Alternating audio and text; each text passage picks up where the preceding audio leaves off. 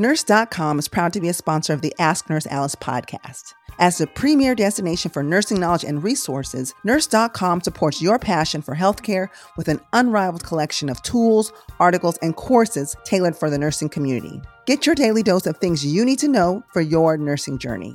Discover the world of nursing like never before with Nurse.com. Empower your practice, advance your career, and enrich your knowledge. Nurse.com. It's your nurse life all in one place.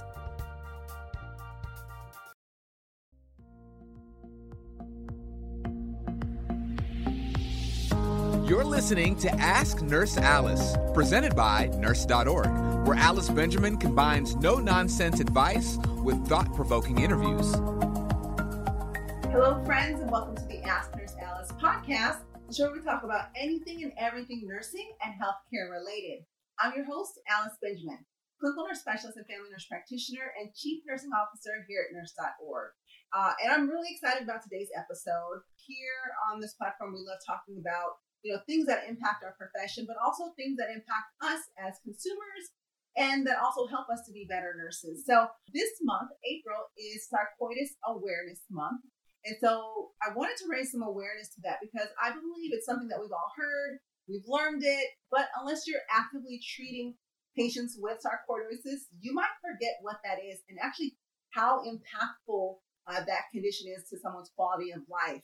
And so it's really important that we bring on an expert uh, to talk about it on the show. She's actually a family nurse practitioner of over 18 years, very well experienced, and she also lives with sarcoidosis as well as psoriasis. And she's going to talk to us about what it's like being a healthcare provider as well as a patient dealing with these chronic illnesses and how she balances and juggles the two. So, guys, please welcome to the show Amy Cobb.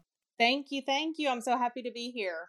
Thank you for coming, Amy. We're really excited to have you. Can you tell us a little bit about yourself and your nursing journey? Sure. I went straight out of high school to nursing school. So I finished my BSN at the ripe old age of 22. And I liked everything during clinicals. So I did what most people who like everything do. I did med surg, get a little bit of everything. So I did med surg for about four years before I started my NP schooling. So I went and did my two year master's and finished that crazily enough 18 years ago. And because I like a little bit of everything, I did family practice. So I've been doing primary care as a nurse practitioner for 18 years in the outpatient setting. Okay, good. Uh, and I'm glad that you know you're sharing your experience with med surg because sometimes people kind of poo-poo on med surg, and I think it's a great place to start because you got to learn a lot of things. So it really keeps you on your toes, keeps you familiar with everything. I could not trade those days in the hospital working the floor, going from a DVT in one room, pneumonia to the next room to a colon resection in the next room. You know, you just you can't trade those experiences. Absolutely. And so then you went into family practice. So now you have, you know, the authority to assess, diagnose, treat, and all those things uh, beyond the scope of care that an RN has. How's that been? How do what would you say to people who are who are who are RNs who are thinking about that career jump? I would say go for it if you want both the responsibility, the liability, and I hate to say it, but some of the work from home. Because I do miss those bedside nursing days. Yes, I might not give report till seven thirty and you know be scrambling to finish up my charts, but when I was home, I was home. I could not chart from home, at least hospital nursing. You know, mm-hmm. I couldn't do anything from home. I, it it all stayed at work. And as a nurse practitioner, unless you're in a specialty or a very unique job position, a lot of us are finishing documentation at night, fielding calls at night, you know, holidays, weekends, vacations primary care, I would say, is the biggest threat to the work life balance, just mm. based on my colleagues. You know, I've done a little moonlighting in pediatrics and GI, and those were fantastic as far as work life balance in comparison to primary care.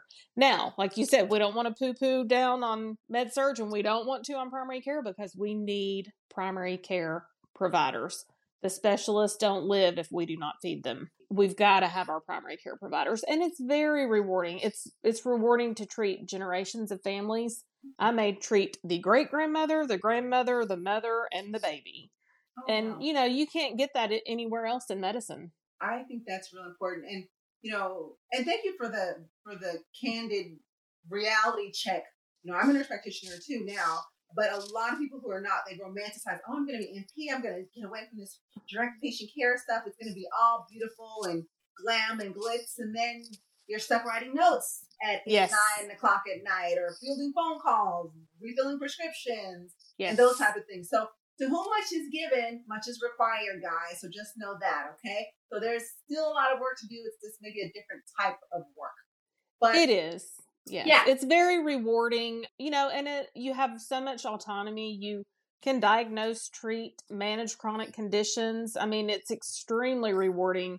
But if you do have a family, and I do, I'm a mom of three, you know, you get to where you're trying to just keep all the balls in the air and and balance everything. And I think that's what we're going to talk about too with having a chronic illness. Yes, and then also, I mean, in, in primary care, I mean, uh, we a lot of early ident- screening, early identification, yes. those type of things. But you also do a lot of management of chronic illnesses, chronic conditions, and uh, you uh, have been very open about sharing your own personal journey with a chronic condition. You have sarcoidosis, which again, April is Sarcoidosis Awareness Month, and psoriasis. Can you mm-hmm. tell us a little bit about uh, what it's like? Also, not only being provider, but the now the you know the patient with a chronic illness? Well, I'd like to start by telling you how I was diagnosed because prior to my diagnosis, I had heard of sarcoidosis. I had had a few patients in the hospital early in my career, med surg days, um, and they had pulmonary fibrosis by the time I saw them. So they had pulmonary fibrosis, and I was looking on their chart, and the pulmonologist said, Oh, that's from their sarcoidosis. You know, it's kind of a weird word. So it kind of sticks in your memory they were on oxygen. Some of them had heart failure as a comorbidity. They were sick patients. They had decreased mobility. Their quality of life wasn't fantastic. So let's fast forward to me being in practice as a nurse practitioner, busy mom of three. I was 40 years old. This was six years ago. I've just turned 46. And I was working full time, you know, just doing my thing. And I noticed where I parked in my clinic was up on a hill. And after work, I would walk to my car and I would become short of breath. And I don't mean like, oh, I'm just a little winded. I would be, you know, kind of huffing and puffing. And I was an active mom. You know, I had a four year old at the time and I was used to going to the gym. So I'm thinking something is not right. I've never been a hmm. smoker. I don't have asthma. Why am I getting so short of breath? So I did as we all do in medicine. I went to my colleagues because that's what we all do. so I went to my friends in cardiology because I also noticed I was very syncopal. I was feeling mm. dizzy. I thought I might fall into the floor. I was having these odd um, symptoms that were, they seemed unrelated. I was feeling a little feverish. I just wasn't really sure what was going on. My hands were turning a little blue and getting real cold. So you know, I'm a provider of many years. I'm thinking, okay, this is vascular. I must have some kind of occlusion. Something is going on, something strange. So I went to cardiology, had a complete workup. Labs were normal, EKG was normal, chest x ray was normal. All my colleagues said, Amy, you're not diabetic. You don't smoke. You're too healthy. Nothing's wrong with you. Well, this is my message to all your audience listen to your body because mm. I knew something was wrong.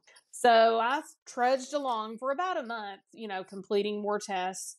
And finally, I had an echocardiogram for your audience who may not know what that is. It's an ultrasound of the heart. So, kind of checking the valvular function of the heart, the cardiac output. And that was the first test that came back abnormal. And my colleague in cardiology called me and said, Oh, yeah, it looks good. You've just got a little pulmonary hypertension, which is an increased pressure between the heart and lungs. And I said, Well, why would I have that? And she said, oh, I don't know. You probably have asthma, right? No, ma'am, I sure do not. Oh, well, did you smoke, you know, in college? No. So I knew that was kind of odd. But again, my symptoms just kind of kept worsening. I eventually developed a cough. I would cough mm. when I ate. I would cough when I talked. I would cough when I tried to lay down. So I finally decided I needed to see somebody outside of my clinic. You know, sometimes we just need to be a patient. We don't need yeah. to be a nurse. We don't need to be a nurse practitioner. We just mm-hmm. need to mm-hmm. be a patient. Yep. So I actually went to an outside clinic and that provider said, you know, I think you need a chest CT because your chest x ray was normal, but your CT might show more details. And also by that point, I had an episode where the left side of my face went numb. I was driving, I had my kids in the car, and I had this really strange sensation down the left side of my face. My breathing became very irregular. I should have gone to the ER, but you know, we're stubborn. So she said, you know, let's get a brain MRI. What if you have a brain Mm. tumor? Like, let's just let's just rule out all the really bad stuff because I just Yeah. don't. She was a mom too. She's like, I just don't like the sounds of this. So I had that done on a Thursday. We went on fall break as a family for vacation. That following Monday, I got a phone call saying you have huge lymph nodes in your chest. You have lymphoma. We think, you know, this is what we think. You need to see an oncologist, and you have white matter brain lesions. You probably have MS. You need to see a neurologist. So, again, I was healthy. I was 40. My youngest child was four. So, I will skip over what all of the testing included, but it included a bronchoscopy. They wanted to do a mediastinoscopy where you drill a hole. These are things I had to look up. I didn't know what that was. They drill a hole in your sternum and get lymph nodes out of your um, mediastinum because I had mediastinal and hilar adenopathy on my CT scan. I knew I had a big supraclavicular node. So I said, hold on, I don't want to go do that. Let me see if you can get what you need out of this. Again, they were trying to rule out lymphoma. I saw neurology to see if I had MS. He said, I don't think it's MS. Those could be non-specific brain lesions. And again, I didn't have my sarcoid diagnosis yet. So we were it was kind of like putting puzzle pieces together. Yeah. But the supraclavicular biopsy is what showed sarcoidosis. And so, for your audience, the way to get a sarcoidosis diagnosis is tissue biopsy, and the pathology report will say non caseating granulomas. Sarcoidosis is a granulomatous disease that can affect any organ in the body. It can affect eyes, brain, spinal cord, peripheral nerves, lymph nodes, lungs, spleen, liver, kidneys. I mean, you name it. So, if you want to fast forward to where I am now, I've had so many scans and biopsies because different symptoms would pop up. I have esophageal dysmotility as a result of it. It's kind of attacked my esophagus. I don't have any peristalsis. Mm. So I have to take a PPI. I take omeprazole in the morning and an H2 in the evening. I take Pepcid in the evening. Have to chew my food kind of slowly. I ended up with lesions on my spleen.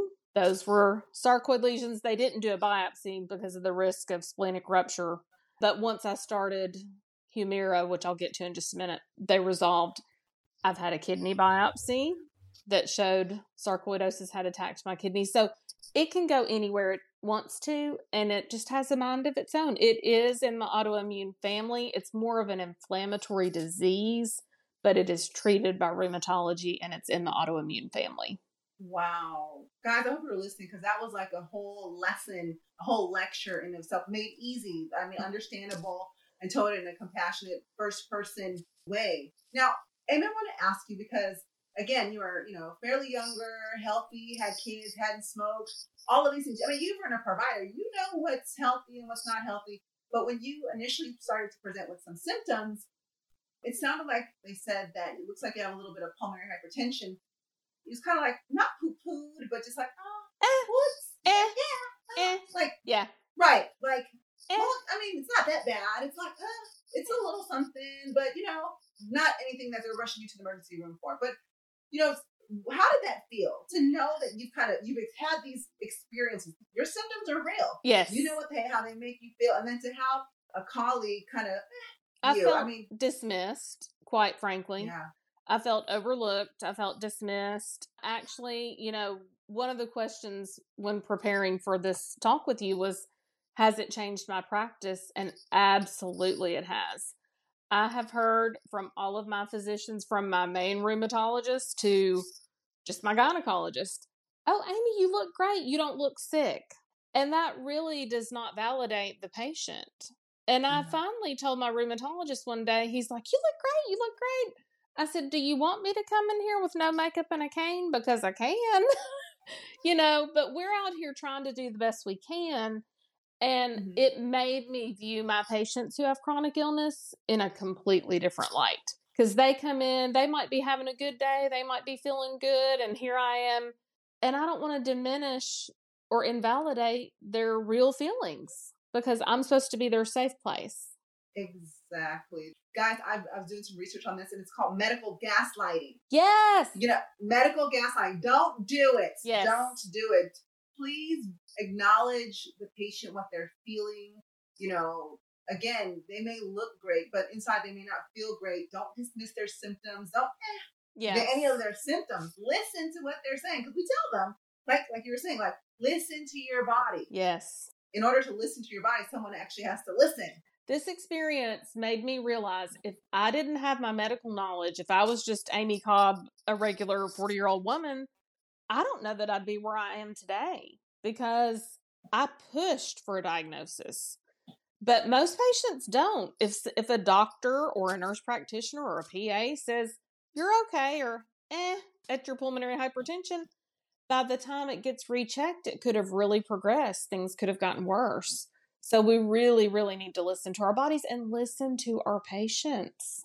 Exactly. And I think that's how we we build trust because if a patient doesn't feel like you're listening or you know that they're what they're saying isn't valid, you're not paying any attention, not taking you know again not taking it serious, they may be less inclined to come back to you for a follow up, or they might say, "Oh, well, they told me it was nothing.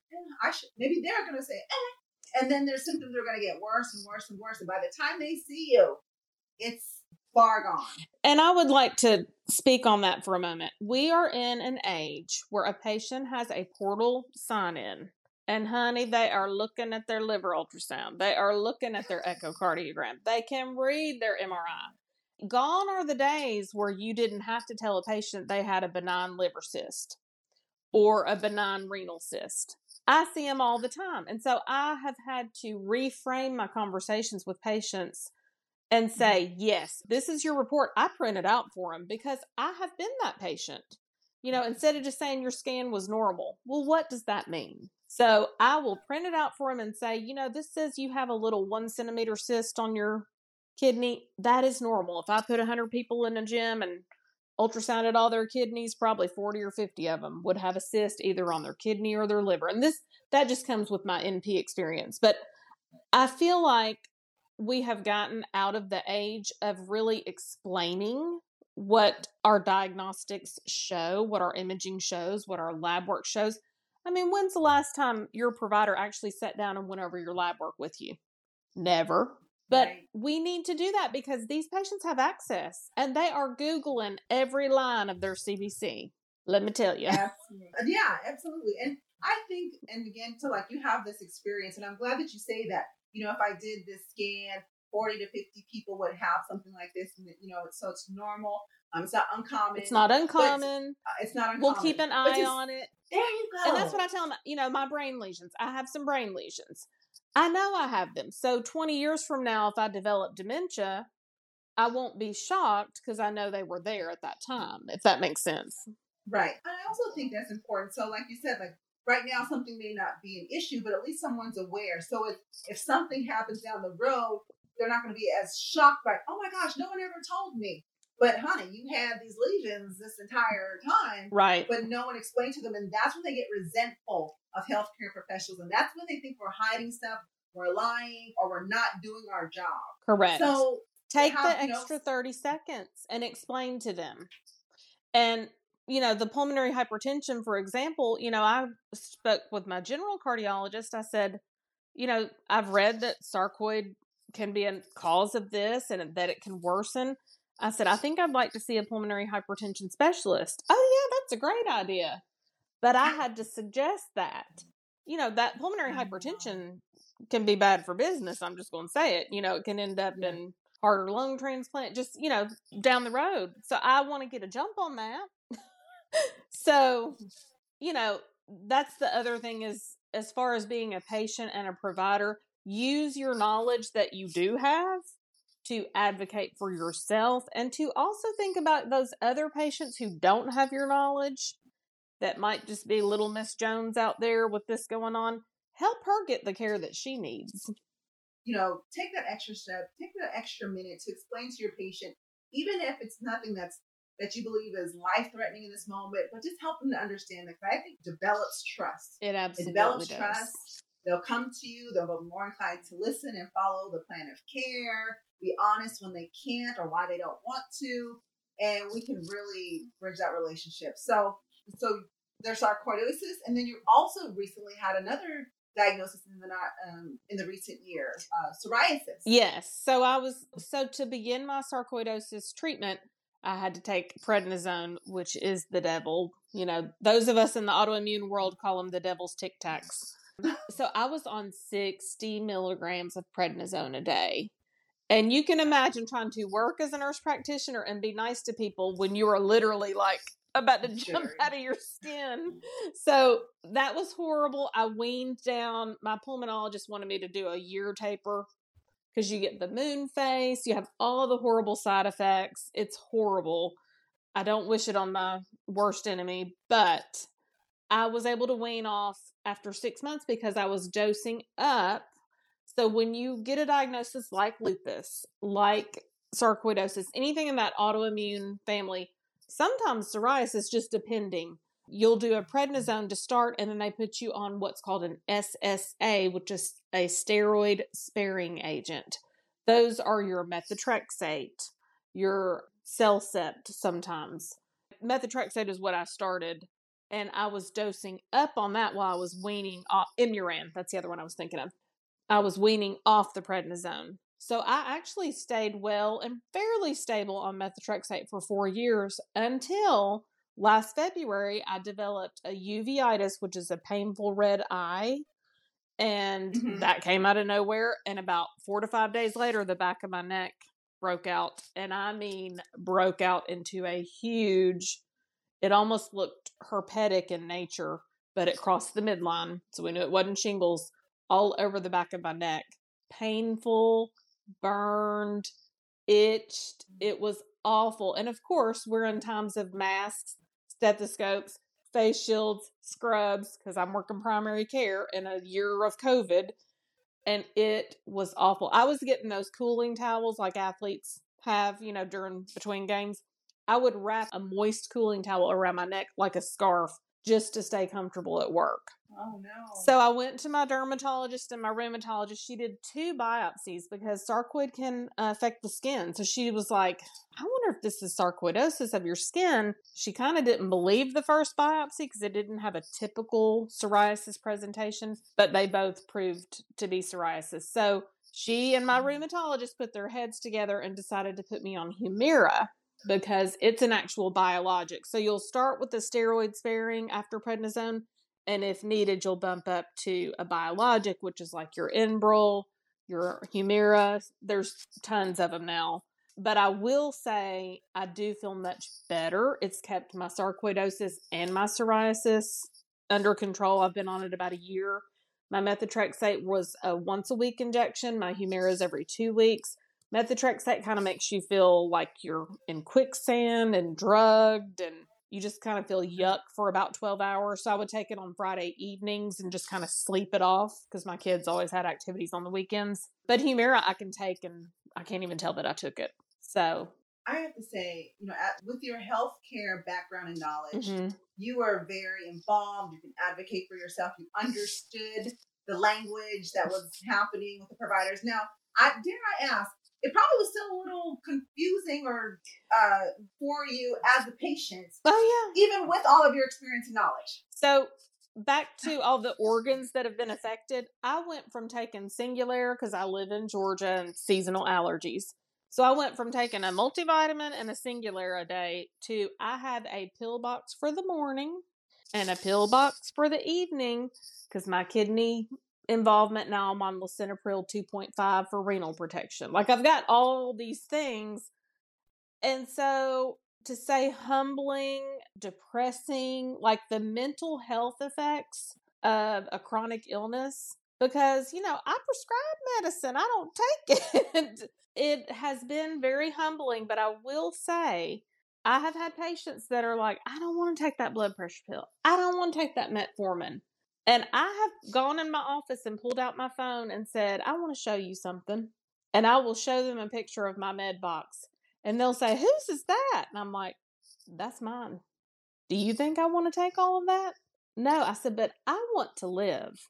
And a lot of them don't have young children, but they have grandchildren. And I'll say, How old are your grandchildren? It's a sobering conversation for both of us. Mm-hmm. And they're like, Amy, what's wrong with you? I didn't know anything was wrong with you. I said, Exactly. I said, I'm going to take care of myself. And that's one message. I have the best rheumatologist, but one message he gave me in the beginning, I was down. I mean, this came out of nowhere. And it's not a disease that you did something wrong to get it, you know? So it's like, I've been trying to live right. and uh, he said, Amy, I want you to feel so good on your medication and your regimen that you forget you have it, except every morning when you pop them in your mouth, every week or two weeks when you do your injection, every evening when you pop your medicine in your mouth, and when you come see me every three months. He said, I want you to feel good enough that you don't even remember you have it. And that's That- made me reframe so I can tell my patients that now. I can say, I, Mr. Jones, I know you don't want to take that, but I want you to live a long time.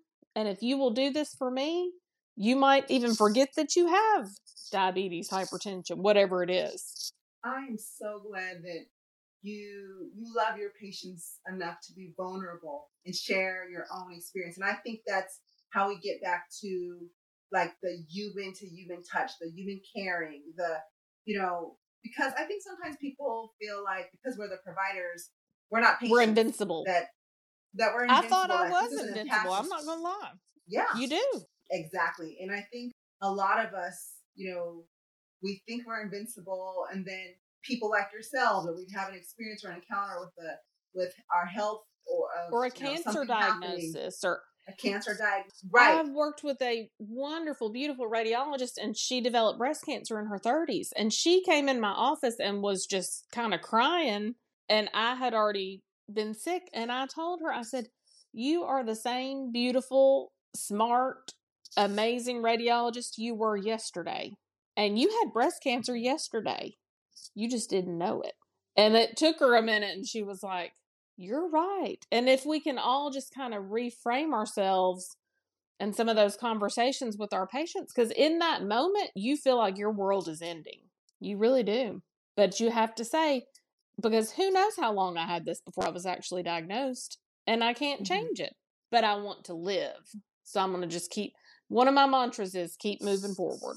I love it. Keep moving forward. This has been such a, a great message. I mean, for one, thank you for raising awareness and reminding us of what sarcoidosis is and giving us a first person testament of what it's like. And you've also mentioned some medications and some treatments that we as nurses should be familiar with. Mhm. But what I really like is that the positive message that you that you have and how inspiring you've been to your patients. I wish more healthcare providers were like that. Uh, I really, really do. Because sometimes I hear the horror stories of, oh, my doctor or my nurse practitioner didn't tell me this or they didn't tell me that, and sometimes it's real disheartening. And you know, we can advocate for ourselves, but what about the people who don't have a nurse or a doctor in their family? Mhm. Just you know, to to join them. We need to be those advocates for them. Well, I did have one final thing I wanted to just recommend because now that I've been living this life, my disease is rare. You know, about 200,000 people in the US have sarcoidosis, so it's not that common. People don't know how to pronounce it, they don't know what it is, so they just don't say anything. You know, it was like Mm. when I they thought I might have lymphoma, that was a big deal and they were going to bring me a meal and they were going to babysit my kids. But since I don't have anything they've ever heard of, I don't need that, right? so I made a little list of ways you can support somebody who has a chronic illness.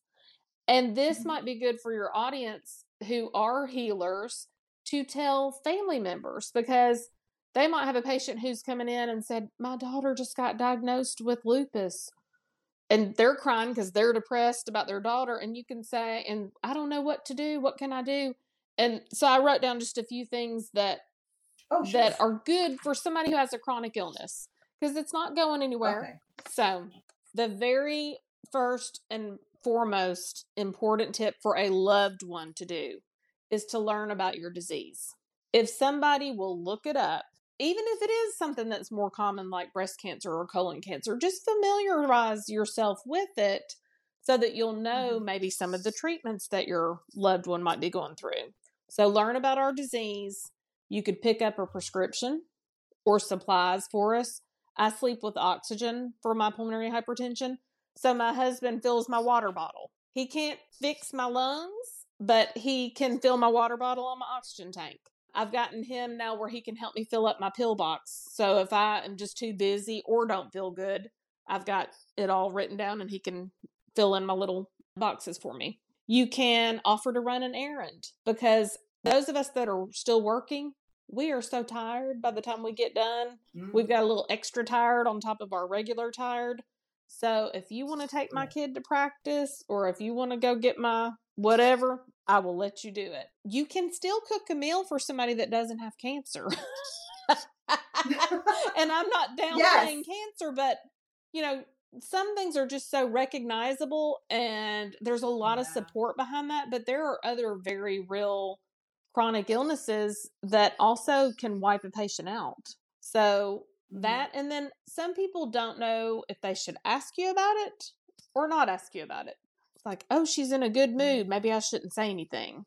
But you're never going to go wrong by saying, "Hey, how have you been feeling lately?" That's not negative, positive, and that shows that you remembered that I do have something going on. And if I'm feeling great, I'm like, I've actually been feeling good. Or if I haven't, I know that you care and I might feel open yeah. enough to talk to you. Because even with my own close friends and family, some of them don't know what to say, so they don't say anything at all. Yeah. They're like walking on eggshells, right. not sure what to say because they don't want to offend you depress you. Stir up something right. if you're if you're feeling fine. You know, if you're in an okay mood. So I, I understand mm-hmm. that. Go into an appointment now that people can have a loved one. You know, I see about yeah. ten to twelve specialists. So, and you know, I live outside of Atlanta, but I have to go to Atlanta for some of my specialists. So, hey, if you're off that day, we could make a shopping and a lunch, and I'm not alone in that waiting room in that car, and I'm not as down about, oh, I have this disease it's just like having somebody oh. accompany with me, you know, and oh, we're going to go out to lunch afterwards. Mm-hmm. So those are just some oh. practical tips for family and friends. I think those are some great tips, and those are some things that we can share with our patients and their family, and just a reminder for ourselves. We should be, you know, we can we can use do these things for people that we know as mm-hmm. well. So, Amy, that has been some great. Man, I wish you were my provider. I would love having you as a provider. You seem so warm and welcome and just so understanding and compassionate. And I think at the end of the day, yes, we all want you know the the the brightest uh, provider, which I'm, I'm sure you are absolutely right, uh, brighter than shiny uh, shiny star, but also that compassion. Yes. That someone who I can go and feel comfortable with when I'm in that room and can like really let it all hang out and tell you how I really feel, what's really going mm-hmm. on, and know that you're there to help me and inspire me, and at times maybe even give me a little tough love if when approaching. Absolutely, humanity, kindness. That's what it's all about. Yes, it is, guys. It's the right thing it to is. do. We got to develop. Let's develop that dashboard somewhere because it don't exist. We see all the other things, the falls, the restraints, pneumococcal the, vaccine. You know, all of right, all of those things. But where is the where is the dashboard that says be a kind exactly. human. Be a caring person. Yeah. Well, Amy, you have been a delight to talk to. I I have to say that I feel a lot more knowledgeable about psoriasis, and you reminded me of a lot of things that we could and should be doing. Mm-hmm. You know, guys, take a few moments to be uh, to explain some things to your patients. I mean, you'd want that. You want that for yourself. You want that for your family members. So we have to remind ourselves: How would you want to be treated? Mm-hmm. Do unto others as you would like them to do yes. unto you. There we go before we let you go, where can we follow you? Like, do you have any upcoming projects, things? How can we support you and learn more So, you? I started blogging last summer because COVID about did me in, just to be honest. In primary care, you know, it was killing the hospital staff, you know, just mentally, physically, emotionally. Yeah. But us in outpatient, we were testing, treating, trying to keep keep patients out of the hospital our patients were getting sick and going to the hospital. So I needed a creative outlet. So I started blogging. So my blog is Taylored Intent. It's T A Y L O R E D. That's my middle name's Taylor. And then intent, because I try to write about living with intention, not perfection. Because we, we're never going to reach that perfection. But I want to be intentional with my words, with my time, and with my actions. You guys make sure to flood her you know, follow, like, comment, all of those great things. Support her. Amy, I love the work that you're doing. Thank you for being an excellent role model in the nursing profession. We need more providers like you, and I salute you, and nurse.org does too. So thank you so much for being a guest and sharing all of your knowledge and compassion with our audience. We appreciate it. I'm sure you're inspiring some nursing students, some future nursing students, heck, some nurses and NPs right now as well. We're all should be inspired, guys. Um, so this has been a great episode, guys. Thank you so much for listening and tuning in to the Ask Nurse Alice podcast, brought to you by Nurse.org, who, by the way, loves and supports nurses from nursing students all the way to new grads, APRNs, to retired nurses. Hey, once a nurse, always a nurse. We love you. So until next time, guys, be kind to one another, make good choices, and live well, my friends. Thanks for listening to Ask Nurse Alice. Visit nurse.org for nursing career, education, and community resources.